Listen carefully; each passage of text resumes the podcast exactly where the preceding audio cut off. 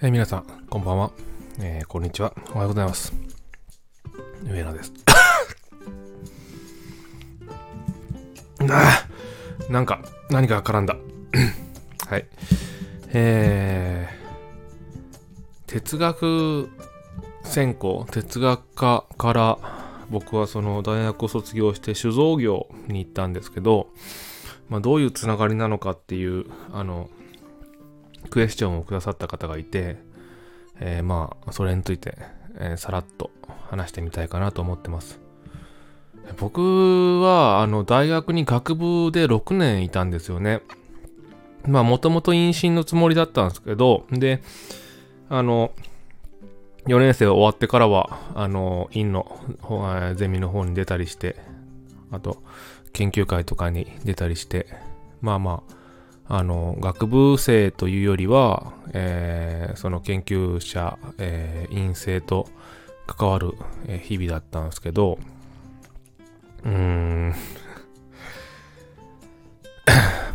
その結構モラトリアムに楽させてもらってね、4年生からプラス2年ですから。で、様々、もう察してほしい。はい、様々なことがあって、はい、妊娠を、断念しまして、俺には無理だなってね、思うことも、多々ありますよね。特に、院経験されてる方、修士でも、博士ならもちろんですけど、わかると思うんですけど、めげることが、たくさんありますよね。はい。で、24歳で僕は大学を卒業して、しかも9月卒業したんですよね。単位は、もうほとんど取れてて、それで、卒論だけ出さずに、単位をギリギリに抑えて学費をすごく安くしてもらう生徒で、6年生までいたんで、で、ポンと出して、卒論出して、9月に卒業したんですよね。イレギュラーですよね。だからもうまともな一般のその就職コースというのは乗れるはずもなく、卒業はしたけれども、何もないぞと。履歴書ってどうやって書くのみたいな。マイナビとかもわかんないし、みたいな、ことだったんですよね。で、プラプラしてたら、うちの父が勤めてた企業が、地元で、滋賀でね、合同説明会に出ると、新卒の。で、父も行くから、人事担当者として、お前も一緒に来いと。プラプラしてるよりいいでしょって言われて、で、プラプラしてるより、いいなと思って、その地域の、合同説明会、ハローワーク主催かなだったような気がする。ハローワーク主催の地域のそのいろんな企業が、来る説明会に行って、いろいろ話を聞いたんですよね。参考体にしようかなとか、製造業いいなとか、ものづくりはすごく興味があったので、何社か聞いたんですけど、そこにその僕が最初に勤めることになった、酒蔵も来てたんですよ。でね、結構な後から聞いてみたら、10倍とか結構な倍率だったんですけど、そこと縁があって取ってもらうことになって、で、もともと哲学で実務経験もなくて、で、別に技術系の資格持ってるわけでもないんだけど、僕理系科目が全然ダメなので、あんまりね、そういうテストとかもよくなかったんだけど、作文書かされたんですよね。作文がずば抜けてよかったって評価してもらえて、文章書くのはね、やっぱり文系の哲学ですから、もうなりわいみたいなものなので、そこを評価してもらって、取ってもらったっていう流れですね。ほんでね、今でも覚えてるんですよ。10月に説明会があって、で、11月ぐらいに採用が決まって、で、11月って冬っていうと、もう日本酒蔵は、仕込みの真っ最中なんですよね、どこも。で、年明けから1月5日から来てくれって言われて、それまでまあまあ準備でもしてと。で、僕はもうその酒造りとか全然知らないんで、何するんだろうみたいな感じで、当日服装どんなのがいいですかって聞いたら、まあもう動きやすい服でって言われたんで、それ動きやすい服で1月5日に行ったのを覚えてますね。そしたらね、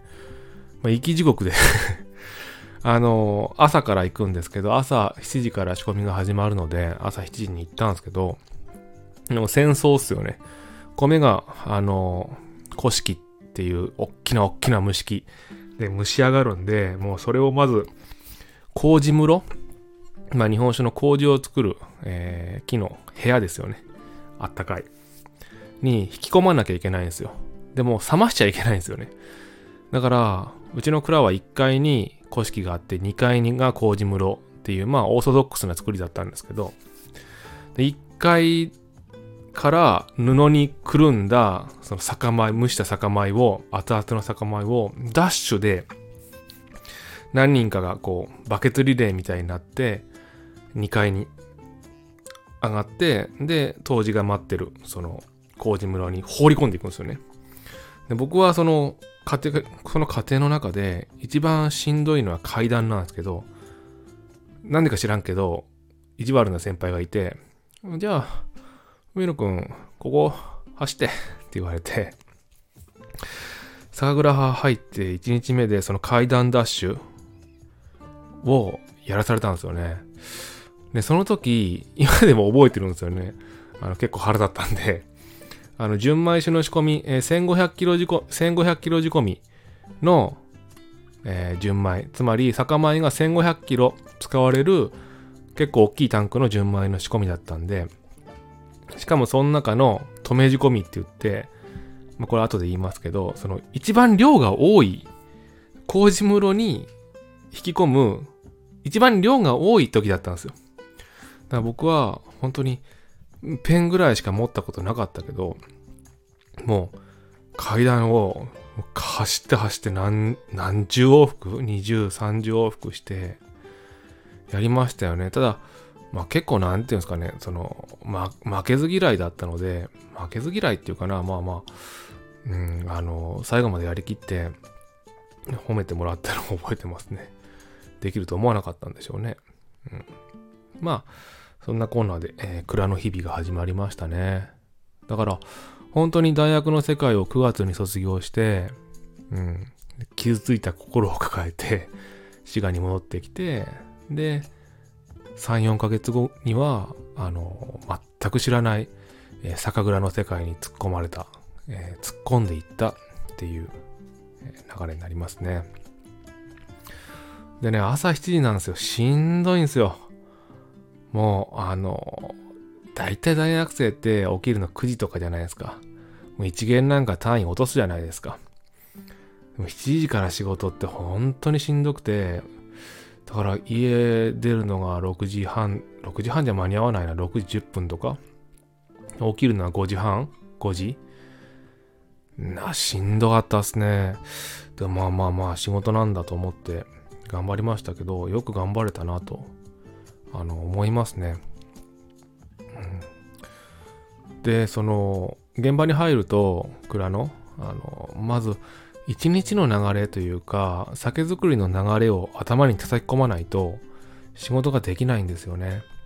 で、酒造りって基本的に今の江戸時代に確立された日本酒の製法では三段仕込みですよね。添え、中、止めって言って、まあ、なんて言ったらいいのかな。酒母、酒の元ですよね。酵母を育てたものに3回、米と水を投入して徐々に発酵を進めていく。添えを打つ、最初ですね。添えで1500キロ仕込みの純米の場合、添えで100キロぐらいか、100何キロぐらい、蒸し米と、麹を入れて、あと水ね。うん、で1日置いて、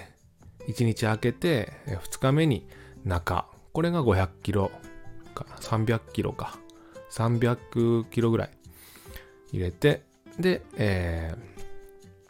なんだ止めになると、何キロだっけね、あれ600から900キロぐらい、900キロはいかないよね、4,500、蒸し米入れて、また麹も入れるんで、でそれで1,500キロ仕込みになる。だいたいこう4000リッター入るタンクに、まあ結構上の方まで来ますね。水と麹と、米で、っていうこの添え中止めがあるわけですよ。もうそれを頭に叩き込まなきゃいけない。添えが終わったら1日空いて、であさって中だなって。でそれをこう1本仕込んで終わりじゃなくて、仕込み1号から、まあその蔵の石高にもよるんですけど、仕込み30号とか40号、50号とか60号まで、その、なんていうの、同時並行でやっていくんですよね。これがね、頭に入れるのがね、本当にきつかった。表があるんだけど、だから、2日前に添え打ったやつを、中やってるときはまた新しい添え仕込みが始まってるということは、室からは1週間ぐらい前に室に引き込んで、発酵麹にした、麹が出てきて、でそれが1週間後の添えに使われてとか、もう結構システマチックなんですよ。本当に醸造というのはやっぱりね、科学なので、それをこう把握するのにやっぱり1年はかかりましたよね。まあしかも冬の間しか仕込みがないので慣れられないんですよね。1月に入って4月に終わっちゃったら3ヶ月しか経験積めないので、で夏の間はね、営業とか修繕とかいろんなことして、だから結局1作り2作りぐらいかけてこう叩き込んでいきましたよね、頭と体に。だから今もその酒造の世界から足洗ってなんだ7年とか経ちますけど、5年以上経ちますけど、やっぱ覚えてますもんね、その独特のリズム感、三段仕込みのリズム感というのは覚えてますね。恐ろしいもんですね初めての仕事ってね、結構ね記憶に残るので、いろんなことやりましたね。麹室も、入ったし、麹室は当時がね、麹屋さんやってましたけどね。で、僕は2、3年目ぐらいにして、釜屋ってのをやったんですよね。釜屋ってのは、酒蔵の中にいくつか仕事があるんですけど、まあ、頂点が杜氏ですよね。酒造りの総指揮者、まあ、その上に蔵元がいるわけですけど、経営者、蔵元でその現場の総責任者杜氏、おやっさんって言うんですよ。僕らもおやっさんおやっさんって言ってましたよ。杜氏っていうのは絶対的存在なので、まあ、今ではねあれですけど、ね、でその杜氏の下に三役っていうのがあるんですよね。一つは頭、これが現場監督ですね。杜氏の意思を現場に伝えていく。でもう一つが麹屋、これは麹を作っていく人ですね。麹屋さんは偉いですよ。夜中でも起きて麹の世話しなきゃいけないですから、住み込みですね、麹屋さんは。で釜屋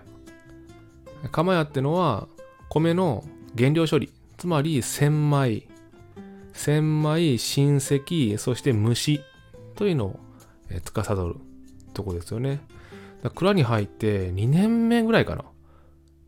らいでちょっと人の関係があって、僕がね釜屋やることになったんですよね。地獄でしたね、本当にちょっといろいろあったんで、引き継ぎは全くなく釜屋をやるんですけど、大変なんですよ米の吸水率ってのを、まあ、揃えていかないといけないし、記録つけて、でどのぐらい水吸わせるかとかもね、杜氏と相談しながらやっていかなきゃいけないし、しかも家庭の米3合とかいう世界じゃないんですよね。1日にね、多い時だとね、まあ、800キロ、900キロとか洗うわけですよ。米を。すごいんですよ、うん。それで吟醸の、限定給水とかが入ろうもんなら、もうね、僕ね、大吟醸とかね、吟醸の時はね、トラウマっすね、もう。難しかったな。ほんで、前の日に、洗って、水を吸わせて、処理しておいた米を次の日に、その大きな古式っていう蒸し器に僕が積み込んで、で、蒸すと。これが危ないんですよ。高温の蒸気を扱うので、本当に怪我するし、危ないんだけど、楽しかったね。米が蒸されていく加減とか見て工夫したり、ね、いろいろ本当に楽しかったな。蒸し加減見たりね、ひねり餅とかね、ちゃんと蒸せたか、どのぐらいの硬さになったかと確認したりね、っていうのをやってましたね。ねえ。大学では哲学やって机の上にいたわけだけど、現場に入ってみて教わったのは、まあ、いろんなことを本当に教えてもらったし勉強したんだけど、何かな、本当になんつうのかね、現